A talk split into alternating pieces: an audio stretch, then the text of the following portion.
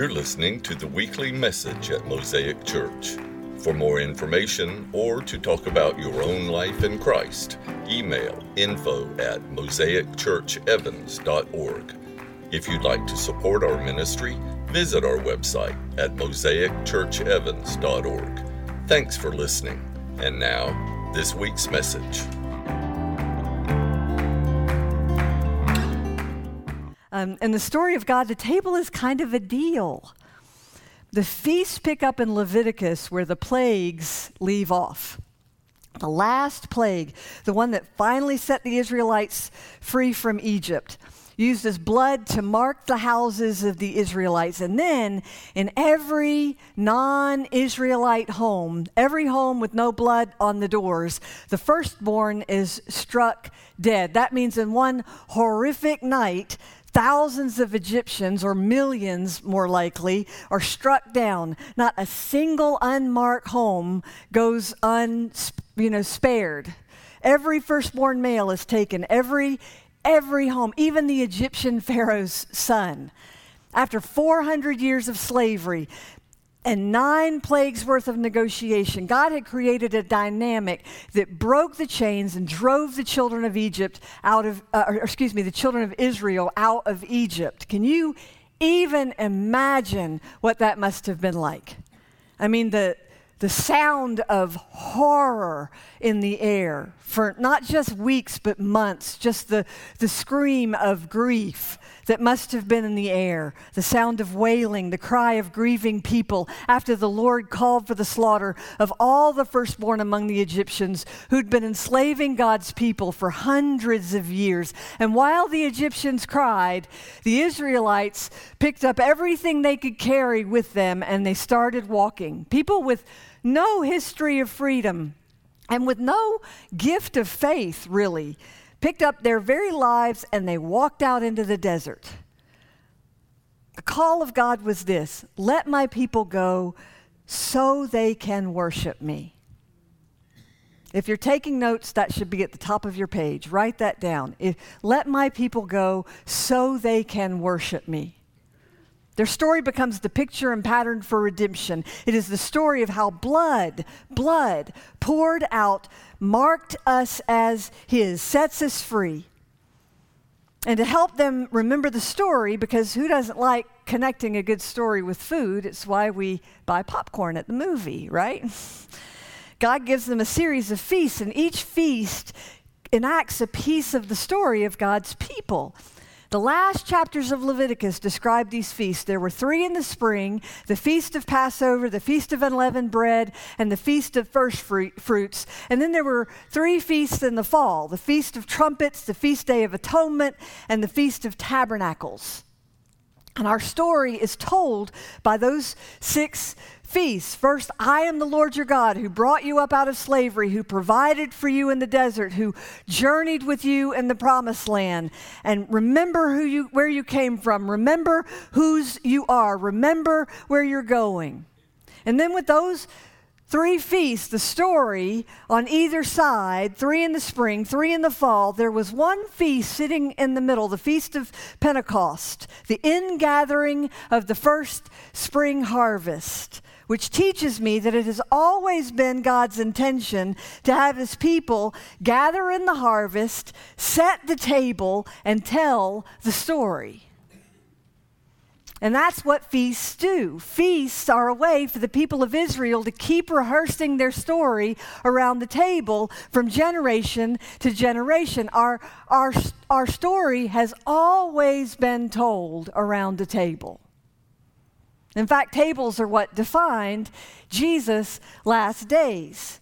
So I want to sit with you at some of those tables at which Jesus found himself in the, the days leading up to the Last Supper. We're going to wander around a little in the books of John and Mark in the New Testament. And of course, the best way to engage the message is with a Bible, something to write on, something to write with. So I want you to get your Bible out, turn with me to John. Uh, we're going to start in John, then we're going to flip back to Mark, and then we're going to flip back to John so we can get the whole story. We're going to start with John chapter 12. John chapter 12. And I'm really just going to tell you these stories for the most part.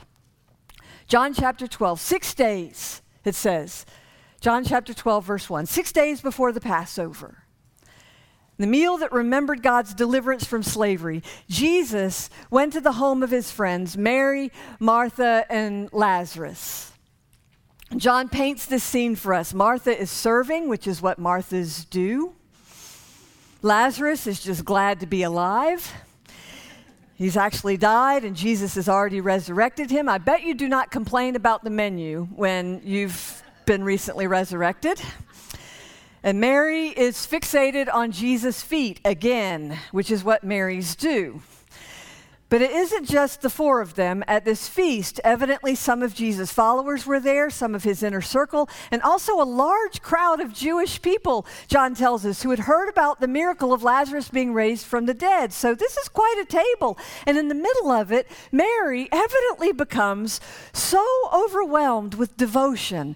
She may not even know why she does it, but right then, she picks up, right there at that table, she picks up a pint of very expensive oil. I mean, it says this is a year's wages worth of oil. And she pours it on Jesus' feet and she wipes it with his hair, with her hair. She wipes his feet with her hair. Women, he has to be the Messiah of the universe for you to wipe his feet with your hair. Amen? It's pure devotion. That perfume was a year's worth of wages wasted on one man's feet, and Judas is particularly disturbed by the waste. That money could have been given to the poor, he says, not because he cares about the poor, but because he has an issue with money. And Jesus told him, You've always got poor people with you, but not me. Let her be. That's what he says. Just let her be. Let her do what she's doing which teaches me the difference between social work and devotion.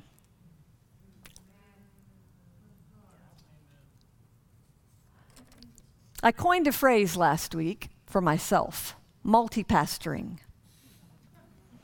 It's sort of like multitasking, but with people, trying to be what every person needs. Um, rather than placing my energy and time on the specific call Jesus has given me. I think we can also multi parent or multi employer or multitask uh, our resources so that we so spread the oil so thin that we end up missing the feet of Jesus completely. It's what I was trying to do with communion when we first came back from COVID exile. I was trying so hard to care for all the audiences that I missed the pure devotion of this act, and we all lost out. My prayer now for our online audience is that the witness of communion will make you hungry for it and for our in house community, that the restoration of a more spiritual communion will give you a Mary's devotion for Jesus. Okay, so fast forward four days. Now it's two days before Passover. Mark chapter 14. Flip back a little bit to Mark chapter 14, verse 1. And Jesus is at another table. This time he's in the home of Simon the leper. Isn't that great? And they're eating. And it happens again. A woman comes into the house and she cracks open a jar of expensive perfume, and this time she pours it on his head. Twice in four days, he's been anointed with oil by women while he's sitting at a table. And both times, the disciples grumble about the cost of the oil and the misuse of funds. Couldn't this have been sold and the funds used to care for the poor? And some people say, well, then this must be the same story because it's just, it's told in two different ways. Because why would the disciples have the same response twice? To which I would reply, you must not read the Bible very often. and you must also not be a parent because people get told things all the time that don't sink in. When they're living, I mean, people get told all the times that, that don't sink in because they don't want to hear them. Amen? They get told things all the time because they don't want to do them. Maybe these guys just don't want to hear what's actually happening. Jesus is being anointed for burial. And even the women doing these things don't understand the depth of what they're doing. Listen, this is so powerful. This is how it was done. Six days before Passover, an unblemished lamb was chosen for the sacrifice. On the first day, its feet were anointed with oil, just as Mary did with Jesus. And two days before the Passover, its head would be anointed, just as Jesus' head was anointed by this woman. These faithful faithful women are being used to enact a mystery they cannot even verbalize, don't even understand. That's the nature of a sacrament. Just because we don't fully get the nature of it, don't fully understand the depth of it, doesn't mean it doesn't have meaning, isn't serving a purpose. These women help us understand that simple elements can speak profound truths into the universe. And we can participate in that speech even if we are not fully aware of what it all means.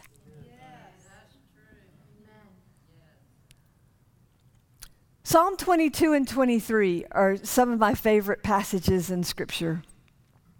Psalm 22 contains the seven last words of Jesus on the cross. It's the scene of Jesus taking on our sin and dying our death. Psalm 22 is Good Friday. And then Psalm 23 takes us through Saturday. It walks us through the valley of shadows, the valley of death, but it points us to arise on the other side of that valley where there's a table set by God Himself you prepare a table for me in the presence of my enemies. You anoint my head with oil. It says in Psalm 23, my cup overflows. This is about how to walk through trouble with a feast mentality. It's a psalm of both death and resurrection. David shows us what it means to get a feast mentality. It is to set your face toward the table while you're still in the valley. To believe the story is true even when life is hard. And to trust the mystery. Yea, though I walk through the valley of the shadow of death, you're, you're with me. Your rod and your staff, they comfort me. You prepare a table for me in the presence of my enemies. You anoint my head with oil. My cup overflows. So now Jesus, the Passover lamb, has been anointed. Mark 14, verse 12. And it's the first day of Passover. And the lamb is ready to be sacrificed. A room is supernaturally prepared for them.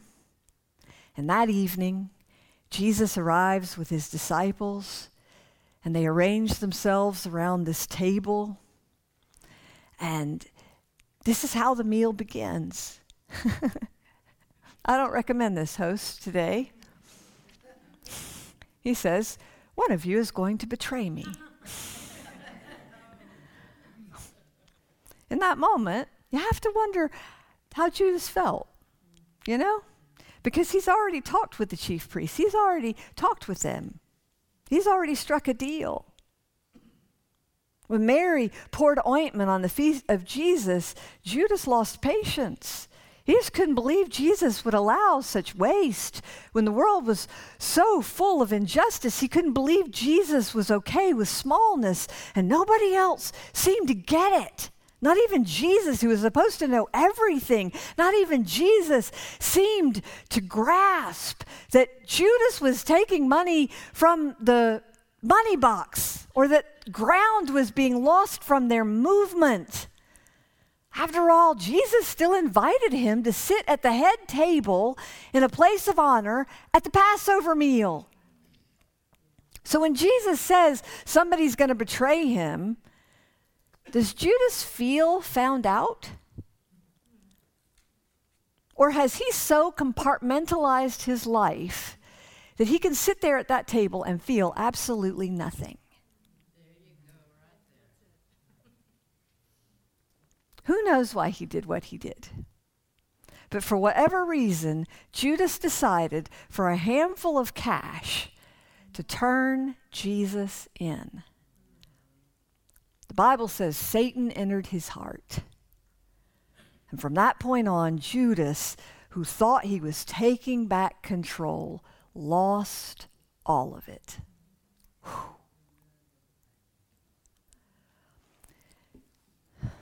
There's a word that's being tossed around a lot these days. If you're online, especially if you're in my world, you see it a lot. Deconstruction. Do you see that word much these days? Deconstruction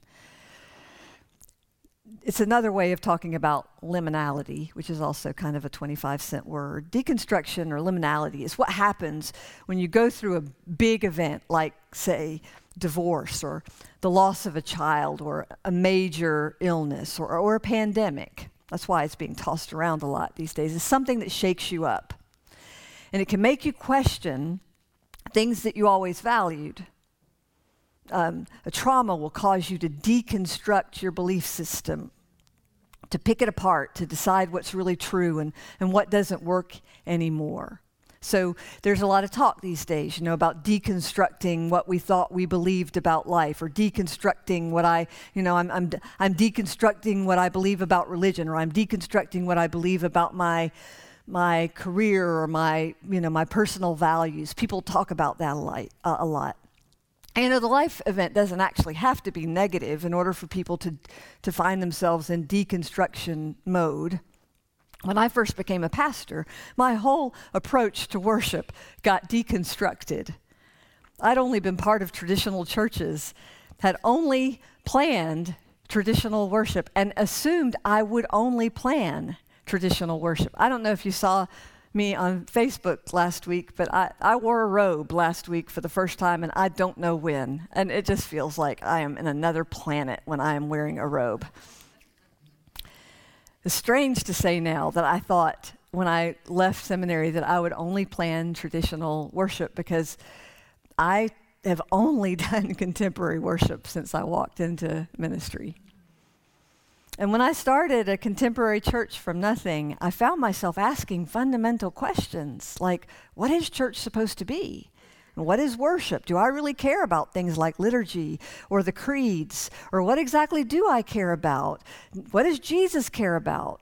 And when I was asking those questions, a lot of things I thought I valued got tossed. And some of them did not get replaced. That's the problem with deconstruction. We can become hypercritical of things and tear them down without any clear vision of what God is trying to build. Does that make sense? That's the difference between Judas and Jesus. Judas saw what Jesus was deconstructing, but failed to see what was being reconstructed. Ju- Jesus Jesus started with the table, dismantling a corrupt system that left people in constant spiritual deficit, unable to receive grace, but he didn't toss the fundamentals. He redefined them. He placed the heart of God at the center, the life of God, and embedded in that life is gratitude, self giving, and grace. And so, Mark chapter 14, verse 22 while they were eating, Jesus took the bread of Passover and he reconstructed. When he had given thanks, he broke it and he gave it to his disciples. And he said, Take it. This is my body.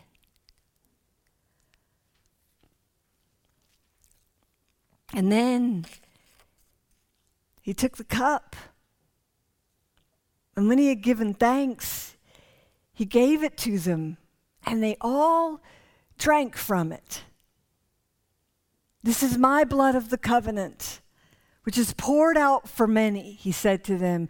Truly, I tell you, I will not drink from the fruit of the vine until that day when I drink it new in the kingdom of God. And then, if we flip quickly back over to chapter 13, John chapter 13, we're told the rest of that scene.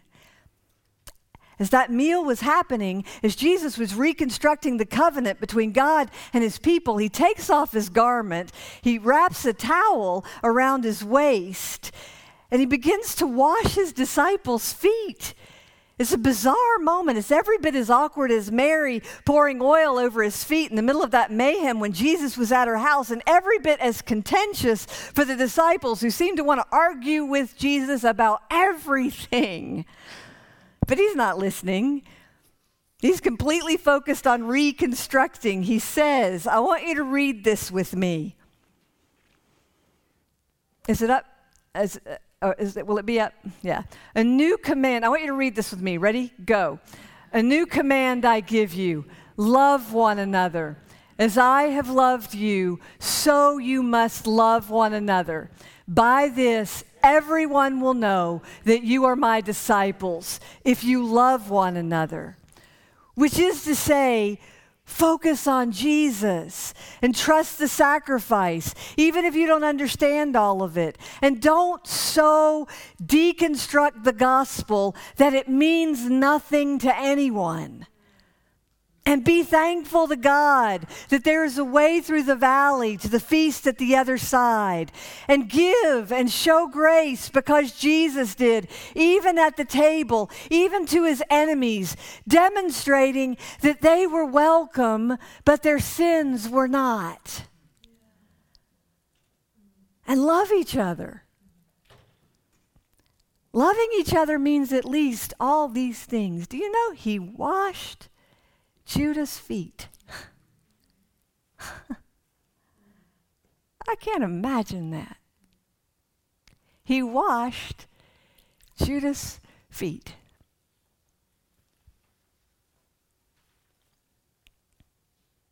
I believe most of all it means bringing people to this table and rehearsing our story so they can find themselves in it and so they can discover that they are welcome to seek freedom from slavery to sin and death.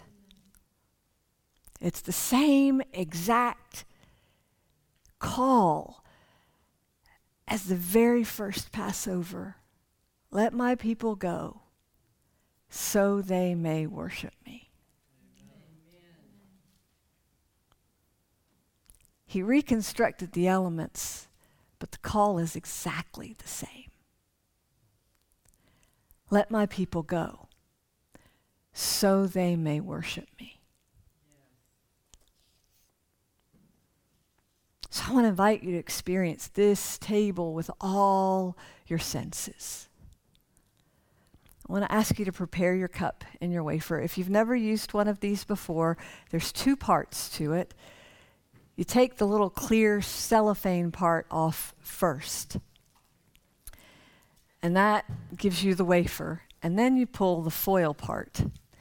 And if somehow you can't make it work or you need another one, just lift your hand and Krista will bring you one.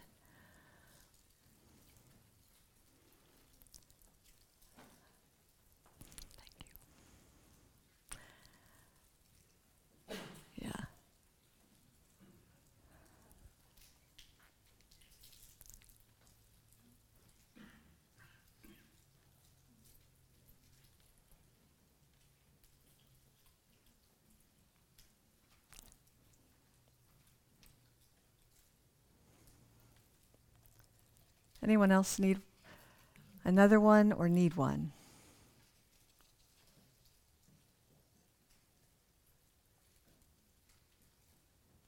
You need one? Okay.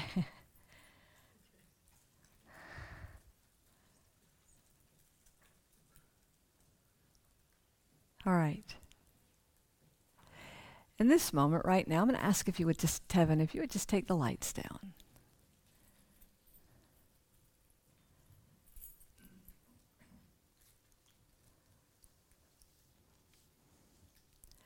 want to invite you to experience this table, as I said, with all your senses. You're at the table with Jesus. And a feast has been set before you.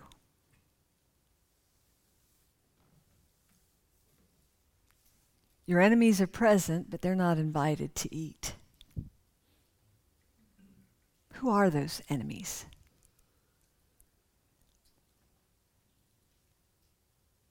Don't be tempted to name only flesh and blood foes. That's too easy. Name your real enemies, your weaknesses, sins, wounds, and regrets. Assuming they had legs and could stand before this table, name them as they stand before you.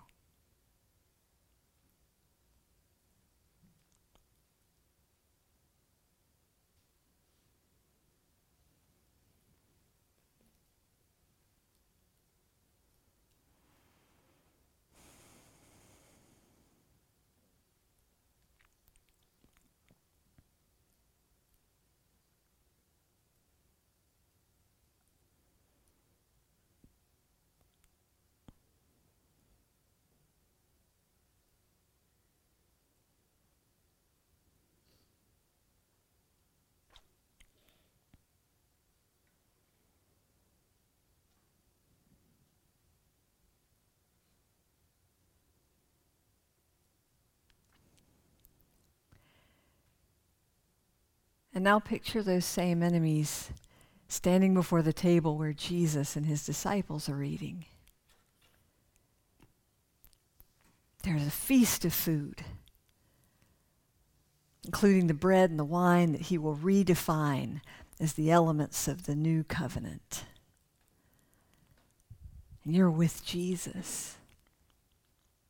And your sins are watching you at this feast.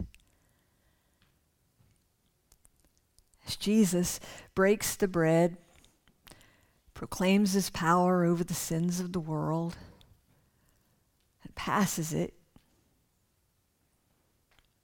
you take and eat. And I invite you to take and eat.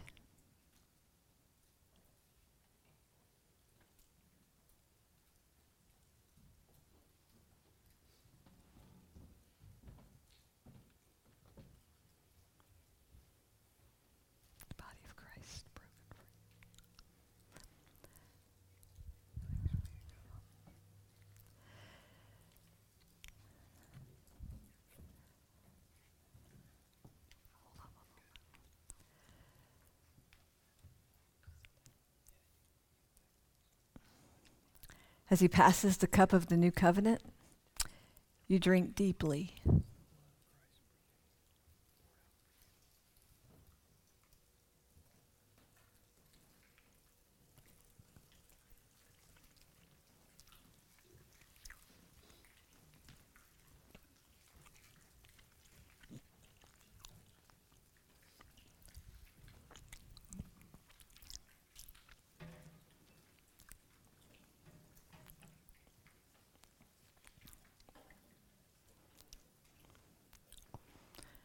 So I want you to notice what's happening in this scene. You're still in it. You're at the table with Jesus. You get the elements of communion, but your sins are not invited. You get bread and wine. Your sins get nothing. Your spirit is being nourished at this table while your sins are being starved. Can you picture it?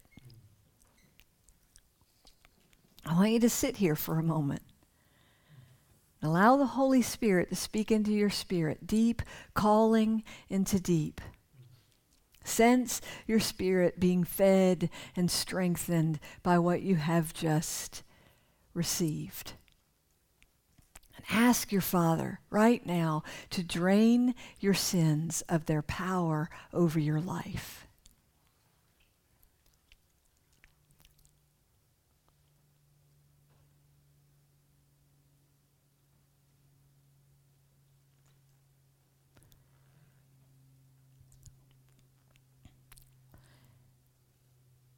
And now Jesus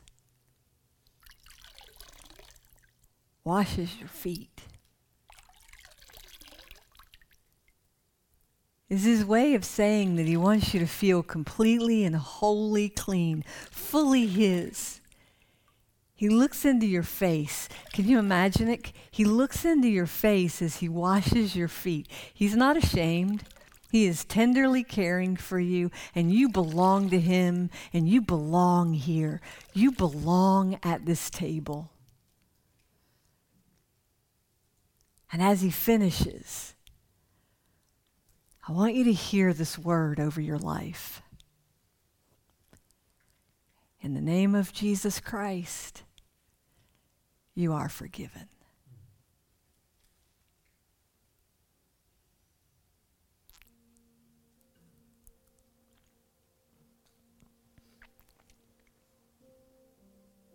And if you have received that forgiveness, your sins have left the room. There at that table with Jesus, thank your Heavenly Father for giving you a place at the table. Thank Him for the feast of grace and righteousness that leads to life.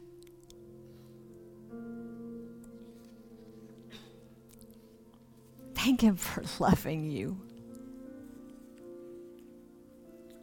Thank Him for the mystery, for things that have no words. God, we give you thanks. We give you thanks for grace. We give you thanks. Now I just want to invite you to stand and worship Him. Thanks for taking the time to listen to our message. If you live in the area and are looking for a church home, we'd love to see you. Visit us or check out our website at mosaicchurchevans.org for more information. May God bless your day.